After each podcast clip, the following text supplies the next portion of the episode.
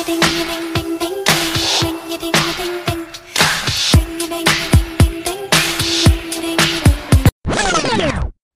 girlies, welcome to Crisis Twink, the podcast where we ring the alarm about cultural emergencies. Whether it's a flop album, an insane headline, a problematic fave, or just something that needs to be urgently discussed or you'll die, we're going to revive it and make sure it gets the medical assistance it so desperately needs. My name is Drew Haskins, and I am the only twink who can save a culture in crisis. Joining me today is a very special guest, TV writer Eric Eidelstein. Oh my god, I forgot. I didn't realize that. Like, I should have asked how to say your name. Um, Was that right? No, there's a there's a weird I there that shouldn't be there. It's pronounced Edelstein, but I'm Edelstein. I'm also I don't care much. Um, Well, it is pronunciation is very important in entertainment, I would say, because if people don't know how to say your name, I feel like that's half the half the battle right there. but if they like if they worry about how to say my name, they're thinking about it and. Oh, that's I guess that's true. I just recently found out that well she will come up later, but I just realized that I've been saying Andrea Riseborough's name wrong for like a decade now. How were you saying it? Or- because it looks like Reesborough. Like Oh, that's feel what like I thought it was. You're like trying to make it English, but it was like quite normal and phonetic. Yeah, and I feel like it sounds like a little less dignified, no offense to her, as Riseborough. yeah, no, the way you use it, your pronunciation is kind of glamorous and classic. Yeah, like Reesborough is like a little hamlet in England. Riseborough is like a town in New Jersey. Yeah, it's a little Staten Very, Island. very Staten Island, very Bergen County. But how are you doing today? I'm doing well. Thank you for having me here.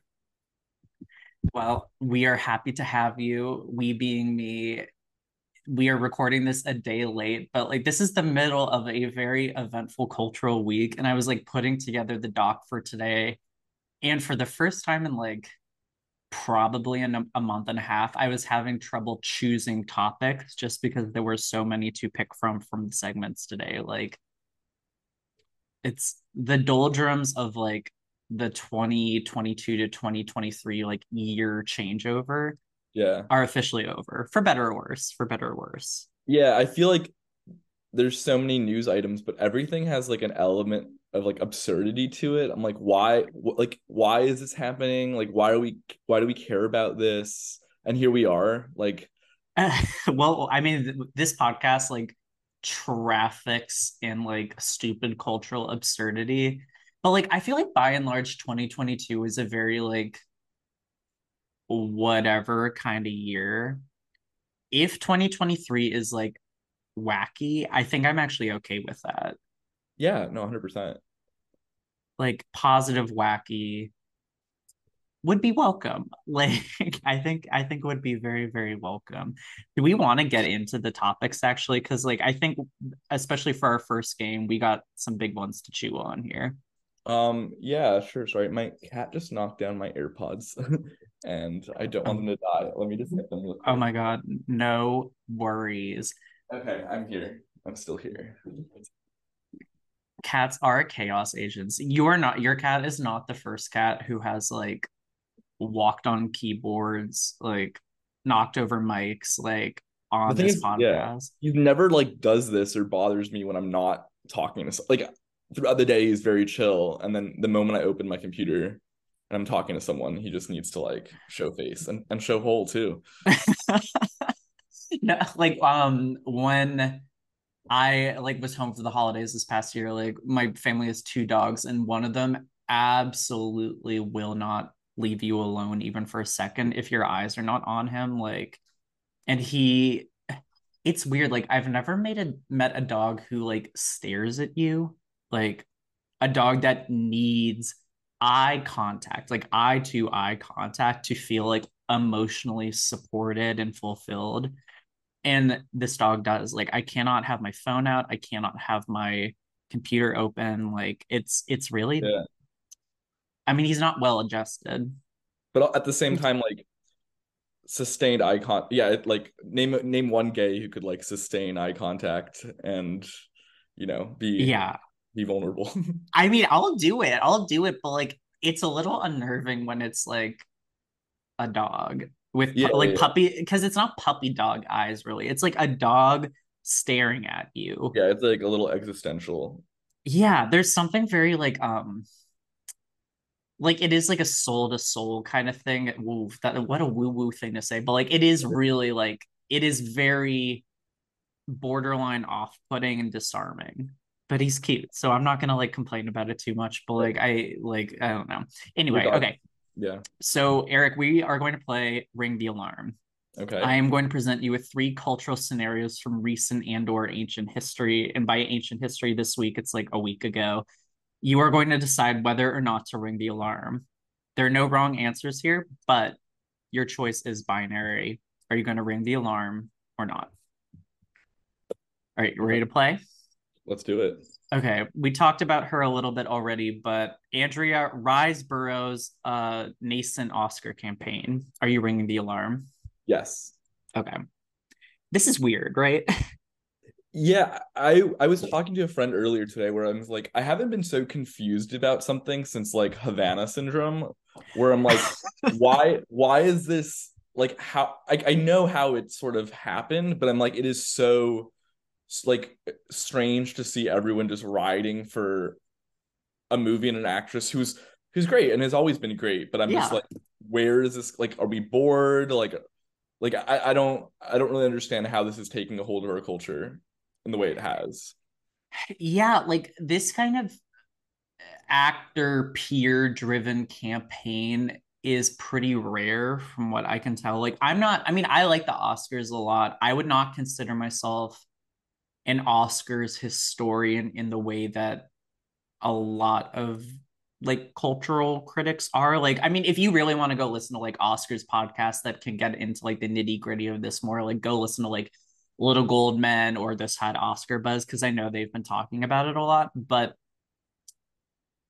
I think the last time this happened was for like Javier Bardem for uh I don't remember what the movie was called, but it's been like a, I think around 15 years ago. Like Julia Roberts had a screening for this movie and he had not been nominated for like the Globes, for like the SAG Awards, any of the precursors, and then he got nominated for the best actor just because she invited like all the actors branch to watch it. Was this the Julian Schnabel movie or was Um, later? I don't don't I genuinely don't know. It's not something I've seen, so Okay, yeah, I, I'm curious, but also it is what it is. Um, I mean, it's it's nice. It must feel nice to be yeah, to be support but it's also like community. there is an element of like who whose idea was this? Yeah, yeah, and like why now? Like why this movie? Um, which I haven't seen. I, I read a little bit about it. I'm like, I'm sh- it, I'm sure it's perfectly fine. I'm I'm like, it's not the. There's no way it's the movie. No, it's not. I mean, it seems like it's a quiet character study about like a alcoholic, um, which you know, not the most fresh material, let's Yeah. say. Like, but I mean, she's supposed to be great in it. It's just this movie only made like thirty thousand dollars. It barely got a theatrical release, and you can't stream it anywhere. So like, but so many people are coming out in support of her, like Gwyneth and Jennifer Aniston and like Sarah Paulson tweeted something. And the tweet has it's basically like a copy pasta that's the exact same like hashtags, tags, like it's very odd. I don't know. I feel like there's also something like inadvertently shady about it all, where everyone's like, "We know you never remember this woman's face because, you know, she just like everyone Yeah. knows who she is, but no one knows who she is." It's like the only other person I can think of lately who's like that, top of my head, is like Emily Watson. Yeah, very like- Emily Watson. Yeah, we're like, you're great, but everyone's basically like, you know, you need this bolster because no one's remembering you. Yeah, like Um, the, I think the problem with being like a transformative character actor is that you get thrown into a lot of roles that require you to change up your look or change up your accent. And Andrea Riseborough picks a lot of really interesting projects, Yeah. but doesn't do a lot of like big budget tentpole stuff. Though this year she was also I haven't seen Amsterdam or Matilda, but she's in both of those movies. I saw Matilda um the other night and she was great. She plays Um, her mom, right? Yeah, I mean she was great. I mean that character is drag. Like it's it's Yeah. There's no there's you don't know what she, any actress who's playing that role looks like actually. but she was she was great. Um, yeah, she she just has like Mike Leigh face. yeah, it is Mike Leigh face. Like I- But the Yeah. thing about like the Mike Leigh girlies, like Emily Watson or Lesley Manville, is that they have been recognized by the Academy before. Those, but there's so Yeah. many like like Imelda Staunton's gotten some noms. yeah, yeah, yeah. Brenda There's- Blethyn. You're absolutely right. I'm yeah, I think he's another level, but there is a sort of like I don't know. I'm not gonna I'm not gonna go further with this. she's she's I mean she's a little B-listy compared. She's not like she's not at like grand dame status yet. Like she's she's a little too young to be in.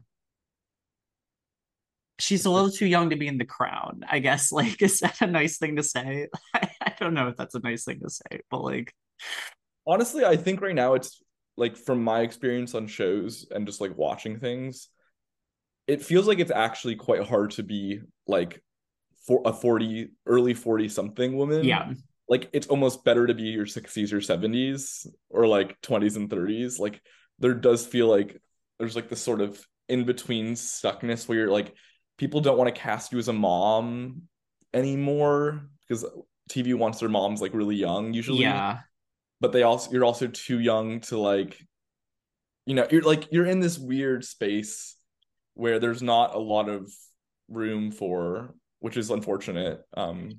Yeah. Like, you know, a perfect like these prestige like, you know, say like HBO miniseries, like it is a place for actresses in their 40s in many ways, but like they're all like the really, really famous people these days. Like think of something like Big Little Lies, like they don't have room there for Andrea Riseborough. Not no, because like Nicole Kidman's there. like you're not gonna cast, no Yeah. offense, you're not gonna cast Andrea Riseborough if Nicole Kidman's right there and like showing Yeah. up to set. i mean uh, also everything is about you know how can i package this to get viewers and like Yeah. you go you go as big as possible and if like she is tier two when when everyone when all those actresses pass they're like let's go to like the acclaimed b listers but the reality is Yeah. once you do that you usually get an amazing show and like that person becomes suddenly like Big. Yeah. yeah or yeah, it gets like there's that kind of like prestige tier of TV that like no one like it gets nominated for a lot of things, but like the viewership is kind of like eh. Like like if you told me that Andrea Riseborough was in like uh, I don't know, like a very British scandal or whatever that kind of I show is yeah. called, like I would be like, yeah, I'm sure she is. I just I'm like, where do I watch that? You know? yeah I, like for all we know like in the past two years she's been like you know a lead of like 14 british miniseries oh, and Oh yeah, I'm I and I'm sure she hasn't. Like we would just never know. In the same way that like I recently found out that Elizabeth Debicki, who I kind of think of as like a very like choosy person in terms of like what she does, is an she is on an Australian like prestige thriller miniseries once a year. And we would just we've Right. never seen any of them because like aren't Australian all- TV just doesn't make it over here. Yeah, really. and they do like five episodes a season, and then they bring Yeah. them back like every two to three. It's like an actor's dream. Um, yeah. like she goes home to visit her parents and like just cashes this little check. Yeah. On I mean it's a good way to live and like I mean but like I do I do think that like someone like Elizabeth Debicki or someone like Andrea Riseborough like they will have their breakout roles in times and I think I like I'm not trying to talk shit about Andrea Riseborough. I said her name so many yeah, you wrong dead- so many dead times, but like. I did named her, but like she's fantastic, and I'm glad she's getting like recognition for a movie I probably won't see. But like, and I don't think she's gonna get an Oscar nom out of this either. But Yeah. I'm re- I only ring the alarm not because it's an undeserved thing. It's just like random sensation. Oh, like, oh, it's so random. like- Like, and I also don't think she's gonna slip into the Oscars at this point. Yeah, it's I mean the nominations are on Tuesday, but this was voting week, I guess. So like this all out assault from the Gwyneth Paltrow's of the world It's might true. be helping. We don't know. We It's don't know. I mean, Gwyneth is a very powerful woman. yeah, famously, and Yeah. you know, I do think, you know, actors are a strong voting branch in the Academy, and Yeah. you know, it's also like incestuous and incestuous and inside baseball. Like, who knows if you can just change everyone's vote by just you know saying like like someone like Gwyneth or Jennifer Aniston being like, this is what should happen. And Um, there's precedent for it between like Javier Bardem and then like I'm not going to get into it here, but like people need to Google um, Sally Kirkland from the 1980s because she basically self started a campaign Yes, and yes. ended up getting nominated for a movie that like I don't think anyone ever saw, but she got nominated. Big Slay. Big Slay. Okay, next, um, another big sleigh. Adam Lambert is furious as Theo James is rumored to play George Michael in an upcoming unauthorized biopic. Okay, I I the only reason I would want to ring the alarm is not because I like care at all about that specific thing, but just because I think we're every once in a while we're renegotiating like should straight actors play Yeah. gay men? I don't know, is that like should gays donate blood? Like do we just not talk about it anymore or Okay, I would be actually very okay with that. Like that like line of thinking. Um, like it feels like a tired conversation, yeah, but we opinion. do have it constantly. And I'm just like, ugh. I do have an opinion and it's the right one. Okay, and say it, please, because we have to say it. Yeah, yeah, yeah. It's not about Adam Lambert at all. Like, if and on one on one hand, like gays in casting, they're not so much of an oppressive oppressed class. Like, you know, there are, but in one sense, like, and I don't find it inherently problematic that an actor who should be transformative is playing a gay person. It's not about that.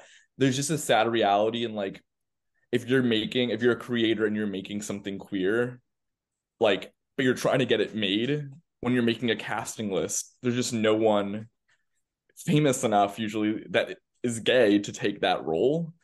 And it just speaks to a need for like a uh, you know, grassroots like restructuring because, you know, like I like you know, in developing my own stuff, I want to get like my number one goal is to get this thing made.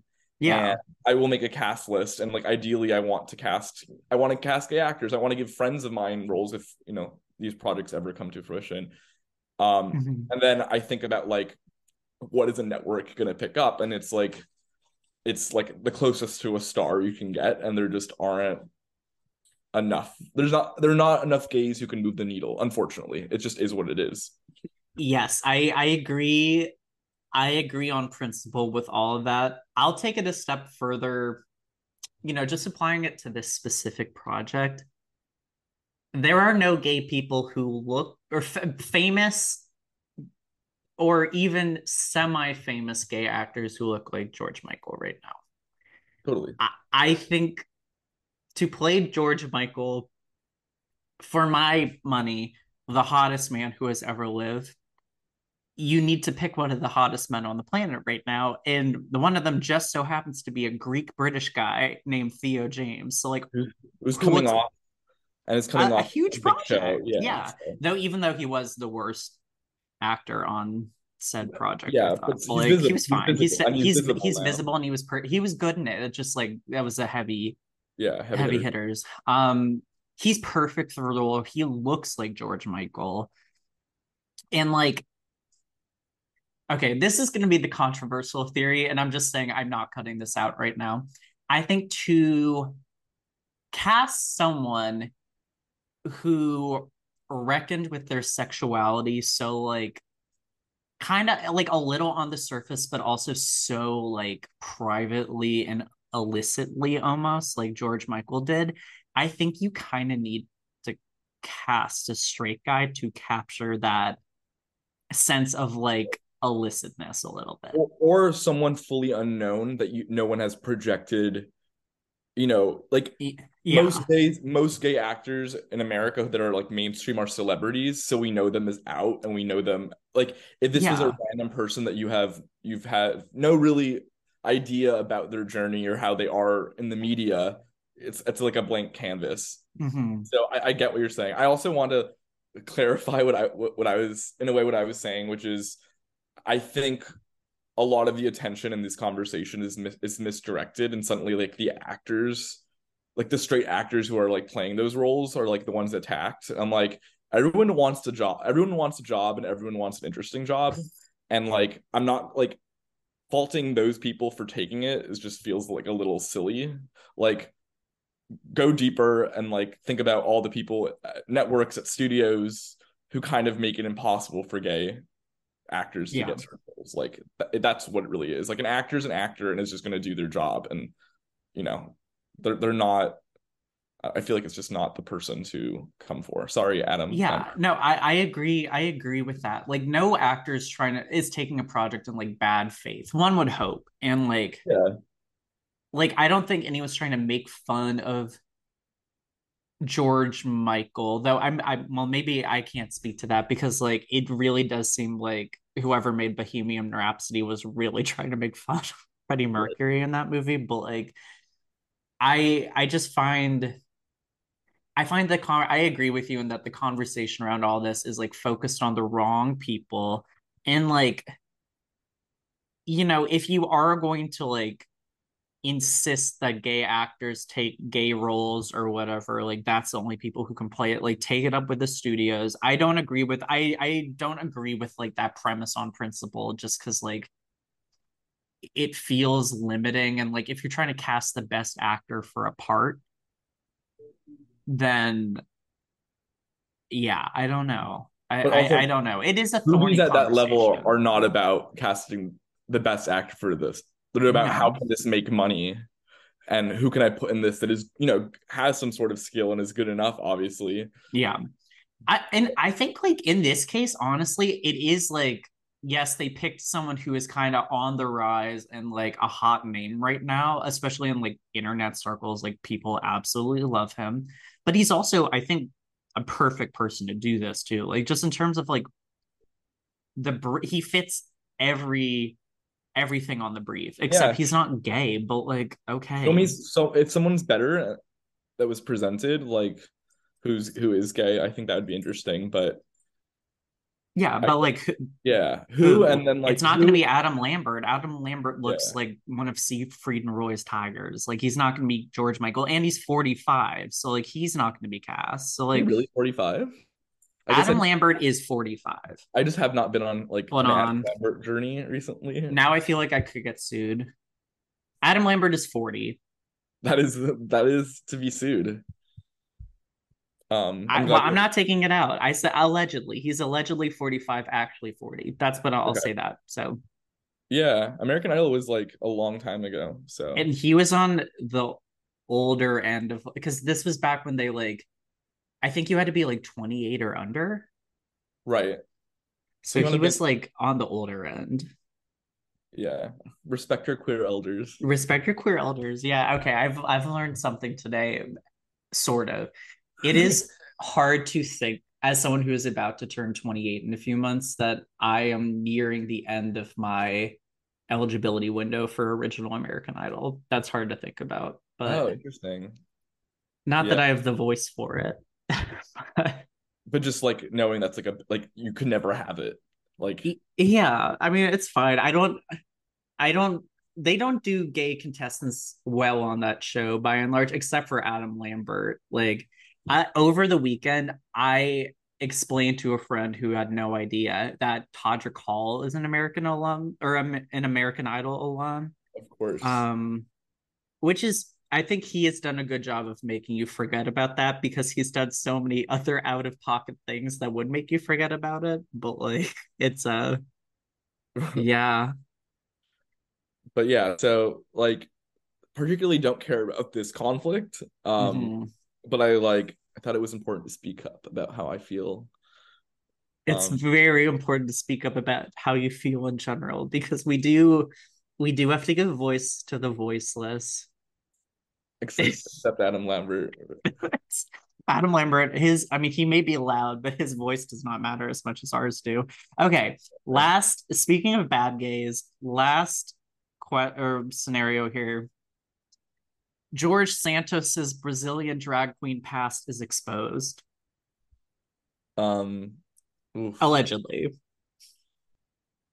Yeah, I don't have much to say about that. I mean, I, as someone pointed, someone pointed out to me, is like George Santos is actually what you want out of like a gay politician. Like, like he's giving it, he's giving full arc, like pathological line, like, like what is is full arc? Buttigieg doing? Like, he's so Pete Buttigieg. Like now that like he's out of the spotlight as much, like he has settled into sort of a quiet dignity that like yeah, it's probably good for the culture that we have people who are just kind of like low level, like doing the work, being like, you know, beacons for whoever. But having like a full camp pathological liar on the on the oppositional party is very nice, I do think. Like we kind of yeah. needed that. I, I I like I just want to have fun and that's what this has been and it's just not it's just I'm I'm excited tomorrow for what like is gonna be revealed, you know. And... Yeah. So like for people who may not be inf- informed about this, and like I really I really would implore everyone to like take to Google because I read a like 15 minute or a 15 minute read article about this particular situation today that I was like, wow, there is research going on here. Um George Santos, who has lied about literally everything uh, on his resume as a congressional uh, representative from the state of New York over the past like year and a half, um, has been revealed to be a former drag queen in his home country of Brazil under the name uh, Kitara Revache, which I'm sure that's a pun of some sort in that language. I do not know. He has come out uh, as a denier of this uh pretty close to explicit fact because his makeup you know he was like kind of a, a busted baby queen a little bit in brazil yeah, yeah. and like it was not a transformative look let's say like you can very clearly map every single facial facial feature from this queen to george santos allegedly so you know it's it's it's hard for a person who has been very much on the train of like drag queens or groomers and like they're trying right. to like convert your kids into like queer radicals to be revealed as not only a drag queen but a Brazilian drag queen, one of the most draggiest, queeniest queens you can be. Um, yeah, yeah, like I love, I, I love that. Um, yeah. My problem is I keep like accidentally saying George Sor- Soros.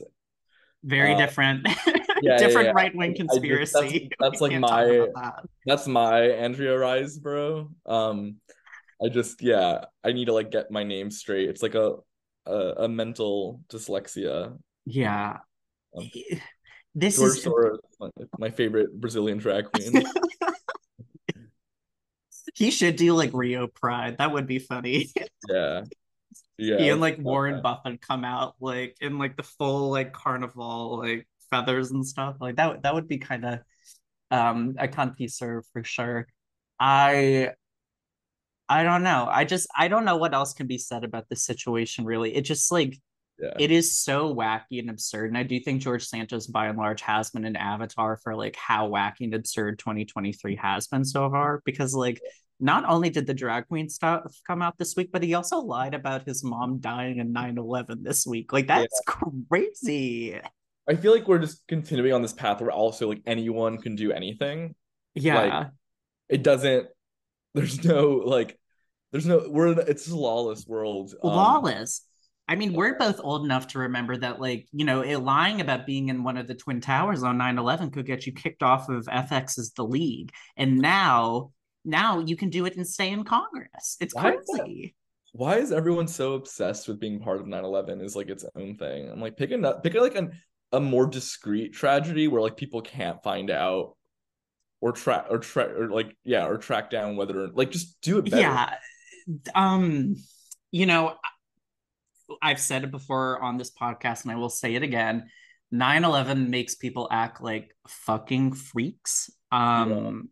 I I think especially if you are just lying about your relationship to 9-11 9-11 is arguably the most documented historical event of our lifetime. You can't lie about it because there are receipts down to the tiniest grain of rebel. So like it really does not behoove you to lie about being there yeah, or even like knowing someone who was there and there's so many like mass horrific tragedy tra- tragedies in the US to pick from. Like say you were at a parking lot and like one of like thousands of shootings of the last 10 years and let like yeah. you're a or, victim of that. Like no one's no one's going to look into it. I don't think anyone can actually no one can prove that you were weren't there you know? Well they can if you're that one Grey's Anatomy writer who is like well her lie was her lie was still too big. Yeah. And, and she had compounded lies I mean, she had a lot of problems, and like we have not talked about that on this podcast, but go look up Elizabeth Finch, everyone, if you're uh, so inclined. Yeah. Like even just say like I was in a bus accident. Like that's micro. That's that's not. No one's gonna be like, no, you okay. weren't to that. You know. Well, maybe they would be. I don't know. I'm sure George Santos has been in like a bunch of car accidents or bus accidents. But right. like Paula Abdul lied that one time about being in a full on plane crash and like that was debunked and she's doing just fine so yeah. Well she wasn't in a plane crash but she is doing just fine yeah. She's thriving you think? She's big on tiktok right now. Oh i that isn't my algorithm has not given her to me yet. Yeah because like i you know i like a lot of those like casey fry dylan o'brien like white uh, guys like dancing videos and stuff and I get a lot of like dance content now. Um, but yeah, Paula's big on dance TikTok. She and JoJo Siwa collabed pretty recently.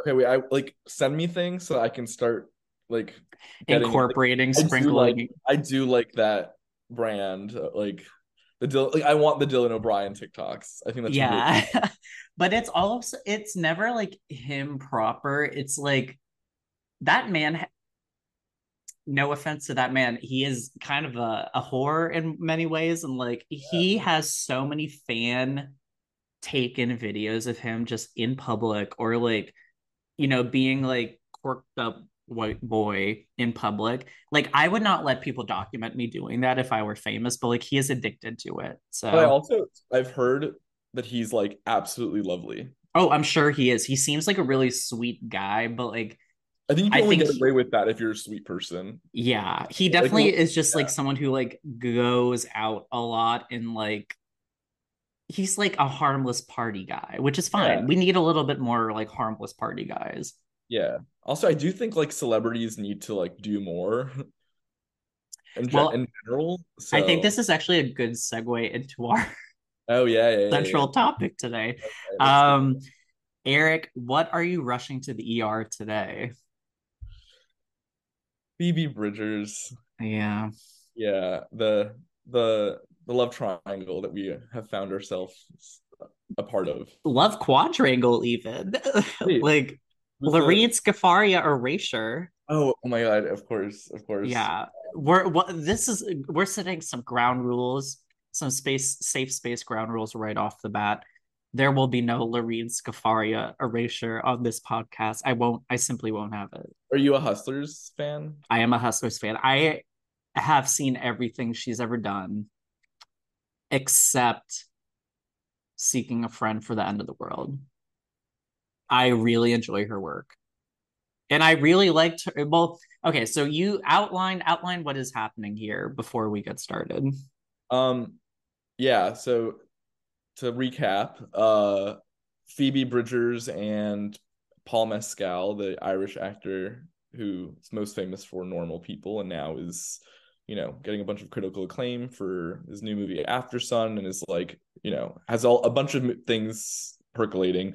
Um, they've been dating for a couple years now, and mm-hmm. I think mm-hmm. their their union was very, you know, charming and relatable to many because it was like a simple like sl- like he like slid into her DMs. Or, she slid into his DMs. Slid into his, They were like flirting in comments. Like it was very, it yeah. was very, it was very human. You know, it was very yeah. like of, of the people. Um, and I think, yeah, I, I mean they've been together for a while, and I think people there's something about it that felt like we all were rooting for it. just felt like like it was a good couple or a good pairing. I, I don't know why we projected that onto them, but it's I think like well, I think I have my theories. Like both of them are very famous for like this incredibly confessional work. Like Phoebe yeah. Bridgers' songwriting is so searing and so like biographically detailed to her own experience that like a lot of people feel as if they know her because she reveals so much of herself in her work. And like I haven't seen normal people, so I cannot um speak to like the work, but like I know a lot of people really like Paul Mescal because normal people is such like an intimate show that you feel yeah. as if you kind of like know these people. And it like it from what I can gather, like he's basically he's playing himself a little bit in normal people. So. Yeah, yeah. Uh, I think that's like probably the true reason why we're all into it. Like the brain dead version is they're just both hot. And yeah, like, um, hot, hot, and like they seem cool, smart in a cool way. Yeah, yeah. In, like a, in a cool way. In a, I guess people are always rooting for someone if you feel like you could be friends with them in a way. Like there's a level. Yeah, I think it's the confessional thing. Yeah.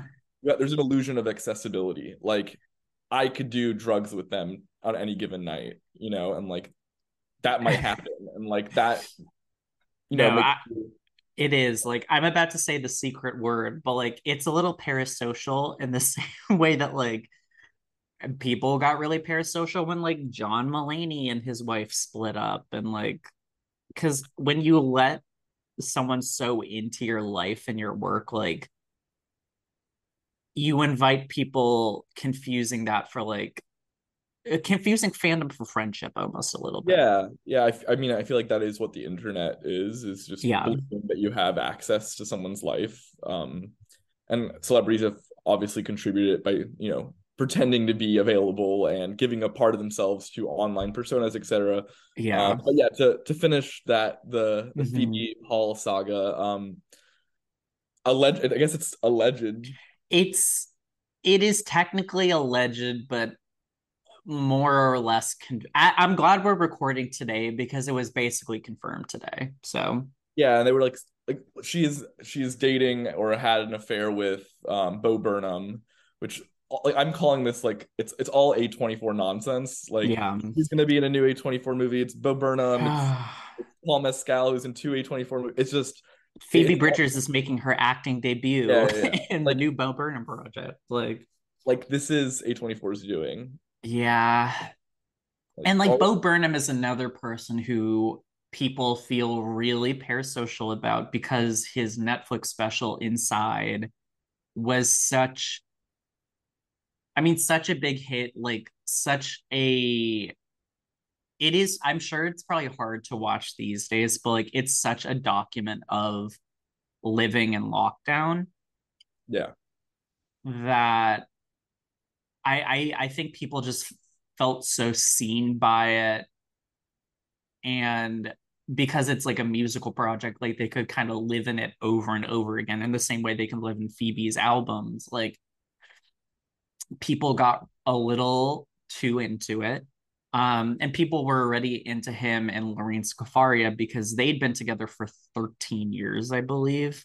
Um, like it's an indie filmmaker couple. It's you know. Yeah, because yeah. and like also like people are people love it when like slightly older women date younger guys. Like there's a big age gap between the two of them, or not big. Yeah. It's like 10 years. And he's like, like and all the like press photos like he's super tall and she was tiny right? Like yeah. it was some sort of like yeah it was cute. It looked it just looked cute. And they were like everywhere together the past few years because like hustlers was so big and eighth grade was so big and then he was in promising young woman which i feel like people weirdly forget about. And he was all over like whatever virtual red carpets and like backyard photo shoots with her for that. Yeah. so like and then inside got like hugely popular so like they've all all four of these people have had like meteoric rises to success since 2019 yeah and Yeah. all of them are very like public facing people or like publicly like accessible people. Yeah. And now and now it's where it gets like it's called it gets complicated and it's and it's layered. Um Yeah. I feel like it's I mean, I don't know why this is like there's so much projection and I've had so many conversations about like mostly Phoebe in it and I think Phoebe's romantic history has also been very publicized Yeah. and I think there's a sort of like like she's no like this is not good for you mama like Mhm. older guy like there's a lot of people I think coming at it differently Yeah. but everyone has a strong like I feel like it kind of some is something that everyone's having a strong opinion about um yeah. Like beyond the music of Phoebe Brid- like Phoebe Bridgers as a persona is very interesting to me because like the music I th- I, I just want to get say right off the bat I love her music. I think she is one of the most talented singer-songwriters of our moment right now. And I'm also glad we're recording this today because she, Julien Baker, and Lucy Dacus just released new music yesterday as their trio Boy Genius, and I think it is also perfect, like pretty Yeah, close to perfect. it's excellent they've they've all, all three of those girls have gotten me through moments together and apart Oh yeah, so, and I went to a Phoebe Bridgers concert this past June. Um, had clo- like a very spiritual moment, I would say. Um, she's, incredible, she's an uh, incredible performer. Incre- and like she's she's an incredible performer and like the songwriting even in like a big outdoor venue like i saw her at um she has a way of making it you feel very like close to her. It's a very intimate setting and like a friend of the podcast grace muth and i were like clutching each other the whole time and like softly weeping and like you know it was very beautiful. It's very beautiful. But like i i think the music is one thing yeah there's the big he is also a big tweeter. A big, Yeah. she's a big internet girly. and that's so yeah before you say what you're i know what you're gonna say is Yeah. I, I was one of those people last year at the start of 2022 who made one of those like ins and outs lists and like phoebe bridger was on phoebe, phoebe bridgers was on the out list and it's again it's nothing about her as an artist i just think the inevitable collapse of her as a persona that people liked like you're There's always gonna be you can't- you're too online like you're too online and it's just never gonna work and it's never gonna last and That's I did that this year with Caroline Polachek, and a lot of a lot of fagus were like very mad at me, very and mad at me. immediately immediately we're yeah. three weeks into 2023, and she said no fewer than like five annoying things. Like let's I'm right. I'm right a lot. But anyway, it yes, happened I- to Char- I- it happened to charlie too it happens to everyone Yeah. like when you are online and you like fancy yourself like a funny internet person you're just you're always going to open yourself up to people being like actually sis you're not. Or you'll, you'll i think and this is like you know this just sucks and it's how everything works it's like you will expire. Like Yeah. it's really hard to be an internet sensation in a way because it's just not sustainable and you might like you might start like i'm worried about Ethel Cain like I, i'm very worried about like it's all fine now but like everything becomes grating because we're all horrible people. Um yep. Yep. like- um we think- we talked about yeah. ethel a few weeks ago with um miv leo and that is reaching Ethel Cain is reaching critical mass right now so like, we're gonna Yeah. we're gonna have to monitor that space but we're like on an upwards like trajectory with her i just i i gays are gays like mhm. nothing la- nothing lasts no i i felt and i think we talked about this with miv but like i felt the obama playlist Oof. there's something crystallized not necessarily a good kind of crystallization but something crystallized and i was like like we're we're we're we're at a crux of yeah something and it's right sad because like this should really not be any sort of defining moment you know like can't we separate the artist from no i'm not gonna i i think the exact point that phoebe bridgers crystallized was that immortal tweet that i often reference on here and in my personal life that was like the the gif of like a Phoebe Bridgers tweet generator that's like people who eat croissants are dangerous and it's like the roulette wheel that just like Oh, picks no. like I know exactly what you're talking about. Yep. And that I was like, oh no, like that is what she does, and that is like and it's the beginning of the end here. Like once people are like clowning you to like 20,000 likes or whatever, like sometimes that's kind of all it takes. That and this is gonna be really shitty to say because I also like like their music, but anyone who becomes like friends with Haim is like immediately annoying. And I like Haim. It's true. Like, I mean, it is true. Like it is kind of um I mean, it's interesting because they were and are in the squad. Like they they are still like really good friends with Taylor, but they're kind of like they are the Silver Lake subset of the squad. Um It's Taylor's like my, my hipster friend is what she'd probably call yeah. her. Um and I mean Phoebe and Taylor are collaborators and friends now too. So like this all like, you know, it all it all there is like horseshoe theory to all this. Like, like Haim and Kyle Richards were at a dinner the other night and um, singing Fleetwood Mac together. and yeah, like, apparently they live like an aneurysm. Like what? What? Is, Kyle lives next door now to the Haim parents oh, and, in like in because she lives like in in Encino. Encino. Yeah, and the Haim sisters, I believe, are from Encino or Right. like somewhere in that general facility. But I know all three of them live in Silver Lake. I like they were the celebrities and Kate Oh, yeah. Mara that I saw consistently the most. Kate when I lived Mara at at um what's it called? Lamel. Yes, at Lamille Coffee every you could go see her every morning. She was I addicted to loved my like Silver Lake celebrities. Like it was Jenny Slate like running the reservoir. yep. It was it was Scott Speedman at Intelligentsia all the time. Yeah. like a certain level. I mean, now he's like back and hot and like happy for that. oh, he's so hot. He's always been hot. He's always been hot. Max Minghella was always at Lamille. I think Yes, were Max Max Minghella always at Lamille. I saw like Dominic Fike and Diana Silvers a lot when they were dating because Diana Silvers lived up the street from me. Like I literally ran into Abbi Jacobson one day. Me too at a, at a Gels at the Gelson's. Oh no, I literally ran into Oh, Abby. wow. Like I was on a run and I rounded a corner and literally collided with her, and that was upsetting. But, But like yeah, yeah, LA Silver Lake celebrities were funny because like it was also for me like I'd see the same people in the same spots. Like yeah, I had like a million Kate Berlant run-ins at Yep, the same. 365 at the 365 though of the Whole Foods. yeah. As That I I mean was, that that is like Carbone basically for Silver Lake. is that As I was like stealing thousands of dollars in like self-checkout. yeah. Like Kate Berlant's there shopping and you know.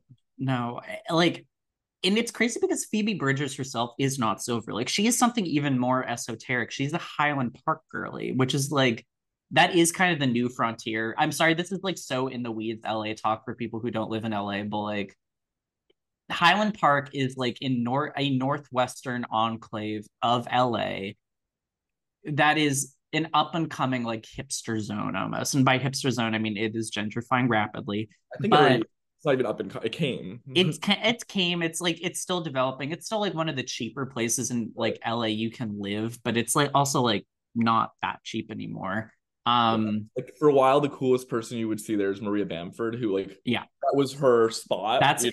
it for like if you are one of the three people like me who watched lady dynamite that whole Yeah. show is set in highland park so to paint you a little picture And But, like, for- a fun to go like go back and like yeah let's take everyone go back and watch Lady.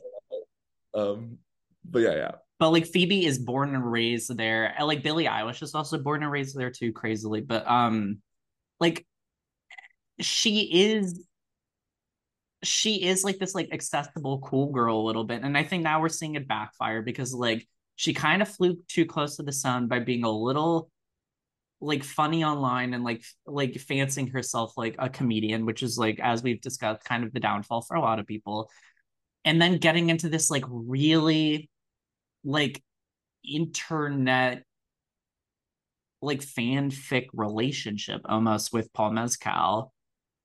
And like we almost kind of undersold how like meet cute quirked up it actually was. Like she slid into she tweeted this all started with the tweet that she was like I I'm paraphrasing but it was like I'm crying and masturbating to normal people which is Right, like Right, right, okay that's yeah, and this uh, again, like it also helps to contextualize this as like peak pandemic. yeah and, like, this was literally May 2020 and peak boredom. Like everyone was just like looking into every little thing. Yeah. else to do. no like you were you were getting so in the weeds with people that like and this was right when punisher came out too or no funeral funeral it's right when wait what's the second one called Is it Punisher?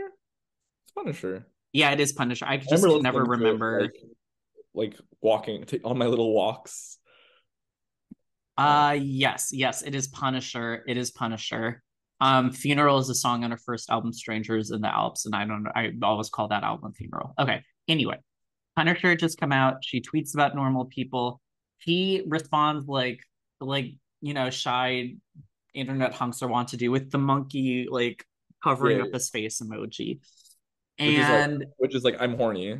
I'm yeah, it's so weird that like we're using that monkey to be like, I'm horny. Like people, that's another emergency for another day. But like she literally flew to Ireland to hook up with him Yeah. in no peak notes. pandemic. No notes about that though. Um No, people didn't care that much. People were like, don't fly to Ireland in like May 2020. But it was also like no one really cared. and also like go get your nut. Like Yeah.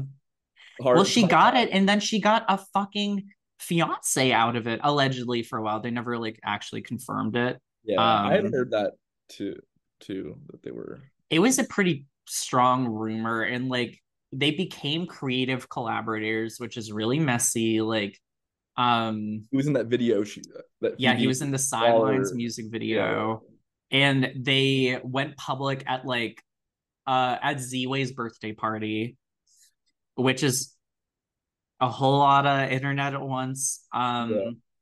beautiful. they were photographed with Emrata and Z-Way at that party. Like it just it's a whole lot of internet at once. And then now it has blown up in spectacular fashion after allegedly Phoebe cheated on Paul with Bo Burnham, who Yeah. was in a relationship with Lorene Scafaria at the time. But like it's essentially that has essentially been confirmed because sadly Phoebe Phoebe's dad just passed away like within the past few weeks Oh. and they were just photographed um earlier this week walking through L- Bo and Phoebe were walking through LAX um or maybe another airport together after attending the funeral. Right, So- that was the photo that I yeah. I think what's not confirmed obviously is the time like we're all saying cheating, but we all we also don't. I don't this think, is yeah, like we're we're participating in like Dumois culture and stuff, Yeah. but like the, this is like the narrative that like has been proffered forth. Yeah. Um and the tie it was all very sudden because Phoebe and Paul were photographed together as recently as like three or four months ago. And then the Bo stuff started happening in like late November, early December. yeah, it doesn't it doesn't look good.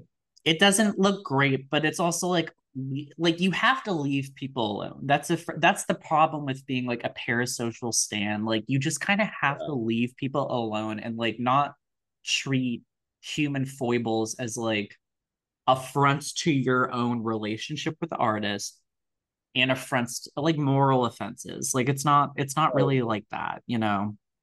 And then or or also sort of like oh I like I relate to her like her messiness. Like there's a lot of like, Yeah. yeah, a lot of like people I've been talking to who are who are like, oh, I like she she's leaving the good thing that she had, and yeah, it's all this parasocial insanity. like we don't Um, know if it was a good thing like we don't know Yeah. like we don't know anything about it and people kind of just need to like lay the fuck off a little bit but i think this is also a cautionary tale for her because i don't think she necessarily realizes that she's as famous as she is. Yes yes but or yes and i always think i always have to remember that like everyone is super famous in like our pockets. And it's like it's the elizabeth warren effect. Like yeah. she was just a twitter dar- elizabeth warren was a twitter darling and no one actually voted for her. Yeah. Um i feel like phoebe bridgers could be that too like she's very famous but she but i think she's like actually broadly real world famous though like people who I know I so many people who are like not online, like not necessarily even tapped into like music as much, who know A, who Phoebe Bridgers is, and B, that she is a musician. Like that, I think is like, like to borrow the Who Weekly dichotomy, like I think she's a them. Wow I think she's pretty unquestionably a them, actually. Yeah, I that that is true, and she's also like even musically is more like working with Conor Conor Oberst, you kind of bring in a new demographic of people who now know who she is. Like, yeah, like, I mean, working with she's worked with Taylor, like yeah, that's like not enough SZA. Like, she's just not like a singer songwriter. Like, and why? like yeah, like I have her um Spotify play page pulled up here. Like, a lot of her songs have above fifty million plays. Motion Sickness, her top song, has a quarter of a billion plays. Oh yeah, yeah, yeah. She's okay. like she is like yes, she's indie technically. I think now she might be major label because that Boy Genius album, she's on the same label now as um Olivia Rodrigo and Lana, which is crazy.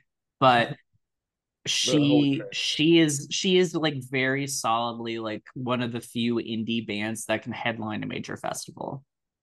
Yeah. The good thing I think for her is because she I think she's going to release a third album at some point. Well, which, as we discussed on this podcast a few months ago, allegedly was called Paul. I'm sure that is being rethought. I'm also, there's nothing I love more than like a grief slash breakup album. And once that comes out and it's excellent, people will, you know, like it'll, we'll all go back, like the internet will also go back to just like not finding her annoying. Yeah. Um, I hope. I don't know. I've been. I hope. I've been trying to be better about it with myself too, where I'm like, why, like, why am I changing my mind about someone, or why did I even like them in the first place? Like, I know nothing about anyone. I just don't want to do the Anne Hathaway thing that everyone did. Oh yeah, well, because that's like the co- that's the real cautionary tale about like, you know, Twitter fingers or trigger fingers turn to Twitter fingers, and then like people like weirdly don't like her for any particular reason for an extended period of time and then like she does something that's like an impossible serve and then everyone's like oh yeah everything she's ever done has been like a slay in some capacity and like you kind of just have to remember and i i'm doing this with caroline polachek right now too the work is always really good and a lot of the times the work can and should speak for itself it's just when you speak a little bit more on top of the work that already speaks it only then you. it's like yeah hard. Speaking you know? of TikTok algorithms, like I feel like all I have is like Caroline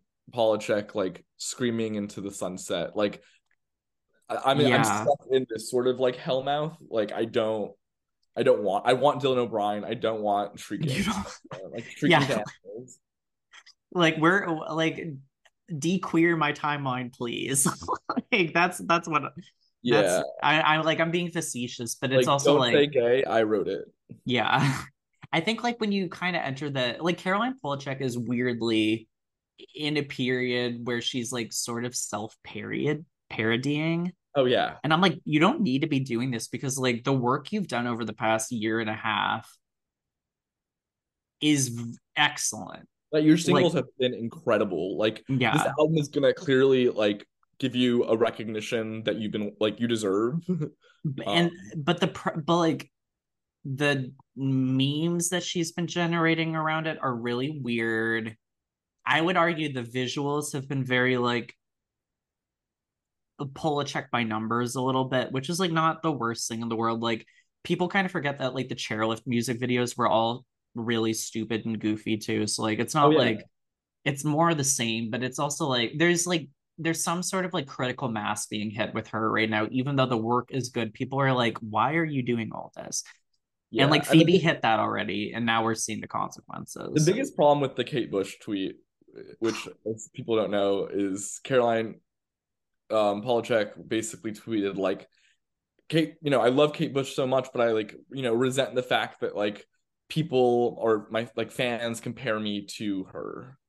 Yeah. Like the biggest problem with that, it's an it's an annoying tweet. Like never tweet anything like that. But it's also I've never seen one tweet like that. Like honestly, it, it was like I like people are always comparing me to Enya. I'm I'm like, okay, actually, like that makes sense. I'm like that makes more sense than Kate Bush. Not Kate Bush adjacent, and that's not no. shady. I'm like that's just not true. Like it's not true.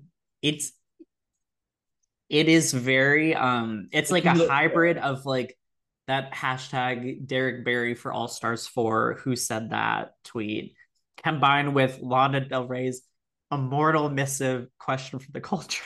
Yes, yeah, yeah. One of the darkest days in human history. Um, it's just not it's just not a position you need to be like putting yourself in because like it is like you're setting a target on your back and like raising more questions and answers like yeah yeah yeah.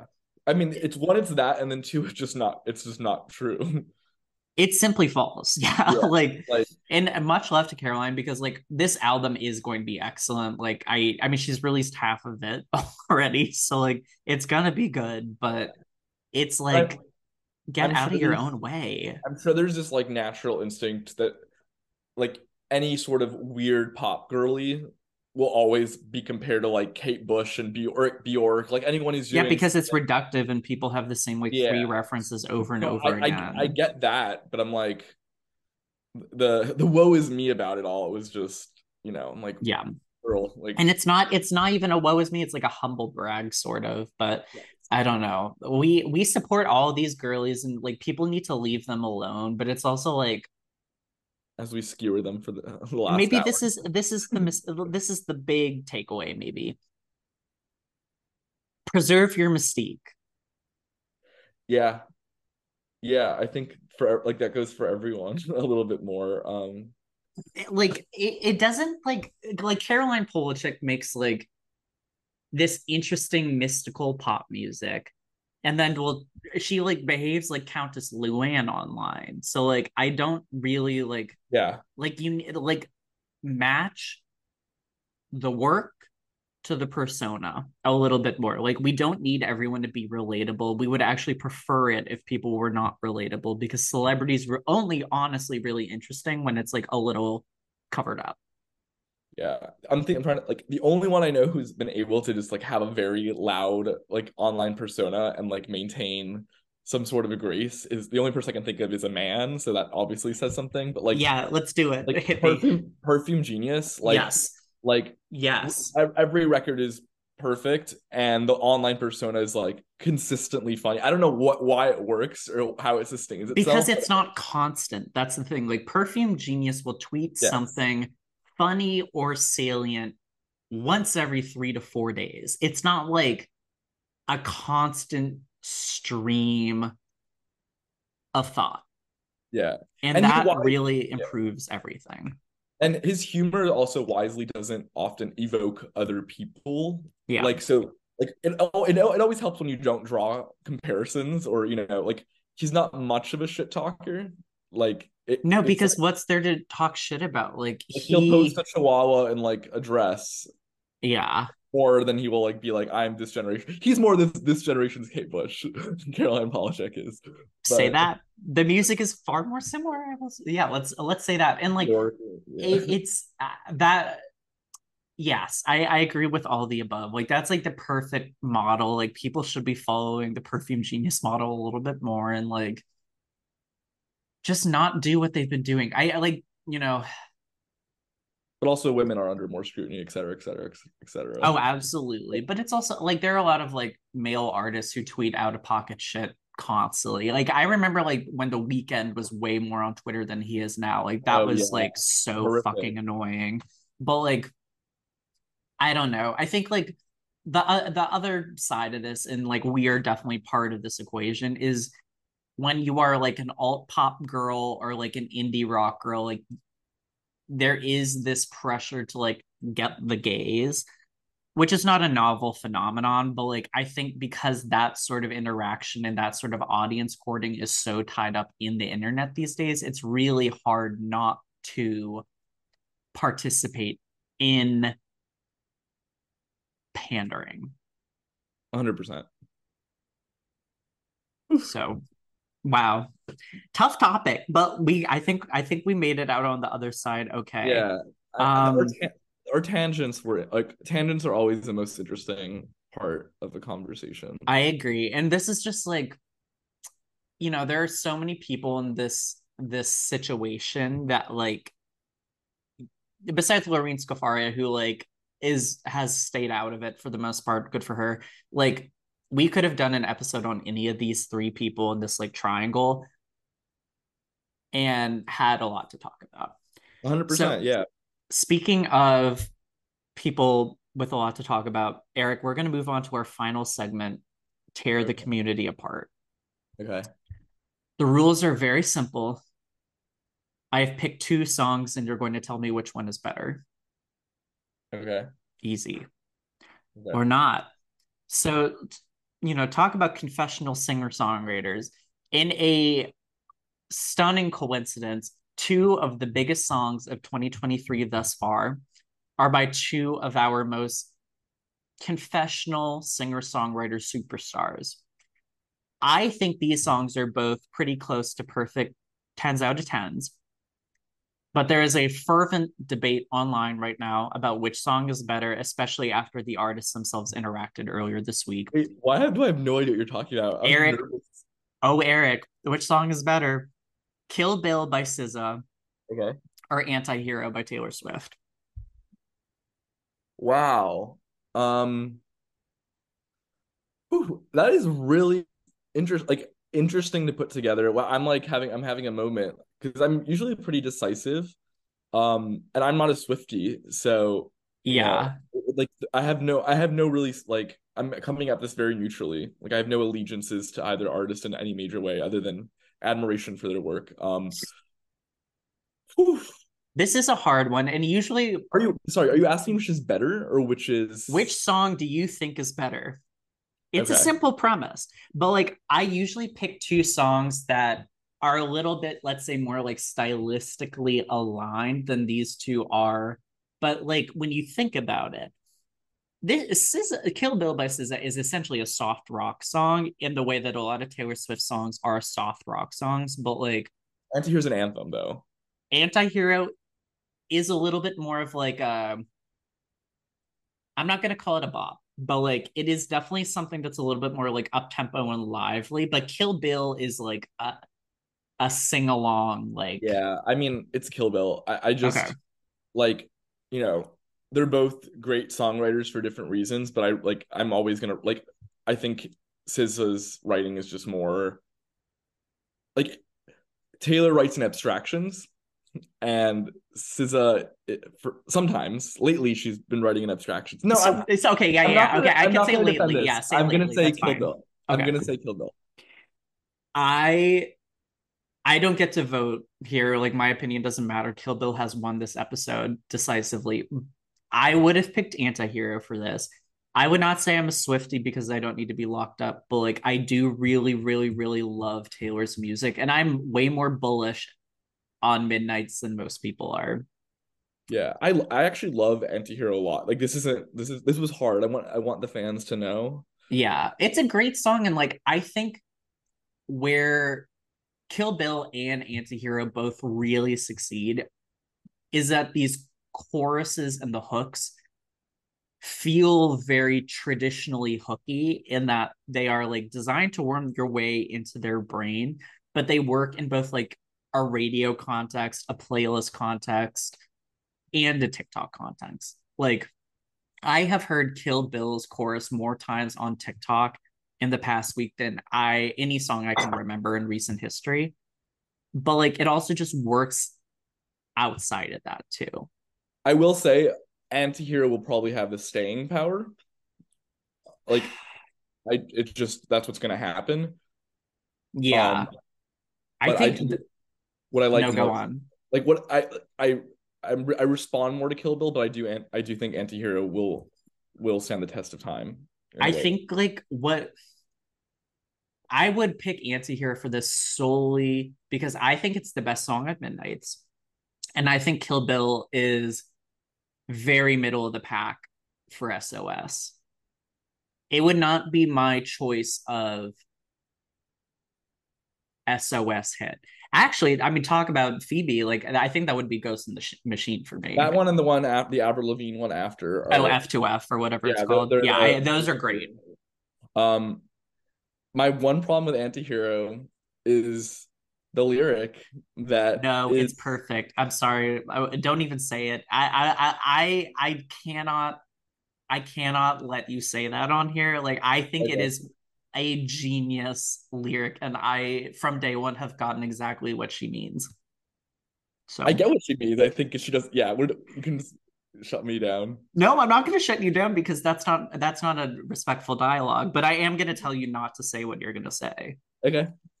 And those that there is a crucial distinction. Like You're I don't also- want to be. I am the on the hill in this situation, Yeah. but like You're also I'm not- saving my life. Yeah, Okay. we've never gotten attacked by Swifties on here, like thankfully, but the I don't Yeah. know. I like I, I I I think it's a goofy line, but like what I appreciate about a lot of Midnights and actually I mean and SOS too, like if you actually go and read the lyric sheets, which is hard because there are like 23 songs on it, but like there are a lot of goofy go for it lyrics on both about- albums. Are we talking about the same line? Are you talking about the sexy baby monster on the hill No, line? no, And- I don't care about that. I like Goofy. No, that's what are you talking about? The narcissist line. I think that's fine. I think That's kind of silly. I think she calls herself a narcissist, and in doing it, she Like some sort of Congress, She doesn't believe she's a narcissist. Um, it's sort of like a self-own, but it's not a real self-own because I don't think she thinks of herself as a real narcissist. That's the only the only reason she said it is because she doesn't think she's a narcissist. I think she does. I think she does. And I think like the chorus, the chorus is so sincere. Like I'll stare directly at the sun, but never in the mirror. I think she does think this. Like, I mean, it's kind of hard to be like, like Taylor Swift is so good at crafting her own image and someone who really wisely pulled back Yeah.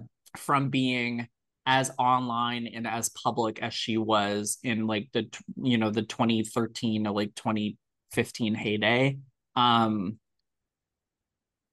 i think she means it but it's also like it's tough to know because she is just such like an established corporate entity almost these days that like who could ever know I don't and i think it. sis is not that but Yeah. I mean, I, I think it's false. It's false humility. Um, but I don't mind it. I just don't buy it. Um, That's fair. That's Yeah. fair. I I can I I think the artifice in her work is way more apparent than like in SZA's. Like I I saw a tweet literally right before hopping on this Zoom today that was like, wait, did SZA actually kill her ass? right. I'm like, okay, like because the rest of that album is so like gut wrenching. You kind of realize you can you can it makes sense why it took like five and a half years to make because that's a lot of like well, I mean it's a lot of songs, eh, but also just like a lot of a lot of emotions to like corral into like a cohesive artistic work.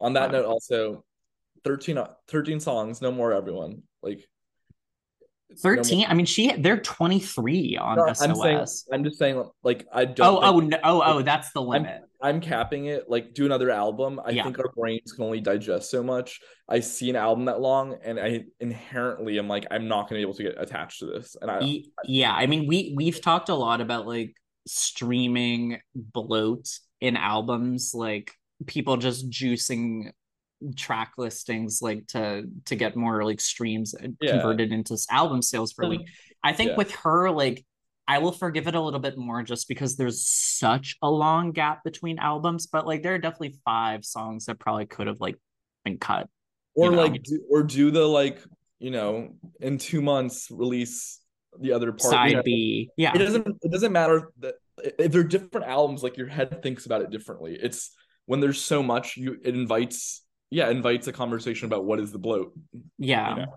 But at the same time, I'm like, you know, you say like a few months later release it, and I'm still waiting on Renaissance part two and three. So I'm like, couldn't you have just dropped a 30 song opus and like just fed us that way? Like, I don't think we'd be complaining about where are the visuals if we had 30 songs to chew on. But but also Renaissance is like a dance album. Like if it's a 30 dance songs, you don't need to absorb them in the way that you kind of need to absorb SZA's music. And that's not I guess being- that's fair. not shady. Like Renaissance, you want to listen to front to back, but you don't actually need to be like fully connected with each song. It kind of just works as like, you know, uh, one. It's it's ongoing- hedonism way more so than like SOS. Yeah, yeah, yeah. So like, if there was thirty songs, I'm like, that's a party. Like, and I'm just gonna play this over and over again. Yeah. SZA doesn't. Like, it's dense. Like you want to give time to it, and when there's 23 songs, it's hard. hard to give time to it. Yeah, I mean, I didn't really get like fully immersed in it until like two weeks ago, just because like I didn't have the bandwidth to like really sit with it and like parse it in full beyond just like kind of surface level listening while I was doing something else. And it is an album that really rewards itself to that sort of listening experience, but it is hard to do that when like yeah, when it's big. But Eric, I think we have to yeah. end today's episode. We really like covered a lot of ground today. I hope I did okay. You knocked it out of the park. Um, where can people find you on social media if you would like to be found? Um, if yeah, my name is Eric E R I C, and my last name is Eidelstein. Good luck, figure it out. Um, but it's Eric Eidelstein on everything. Uh, you know, I, I don't hide behind a, you know, a little gay fun name like some of us. Like some of us. Um, speaking of which, uh, you can find me on Twitter at FKPigs with a Z. You can find me on Instagram at Drew Haskins with C's. And you can find Crisis Twink Pod on Instagram and Twitter at that handle and listen to this every week. Rate, review, and subscribe, please. And listen to Girls Room, which is going to be out on Fridays starting next week. Um, so we have a wonderful well, I mean, it's been out, like people have been listening to it, but our new weekly release schedule is starting uh, next Friday with an interview with Jenn Rogien, the Emmy winning costume designer from Girls, Russian Doll, Orange is the New Black, and several other projects that you love, hopefully. Um, so go check that out. And until next week, bye everyone. Like what you just heard, go to the show notes and whatever podcast app you're listening to this on and click the donation link.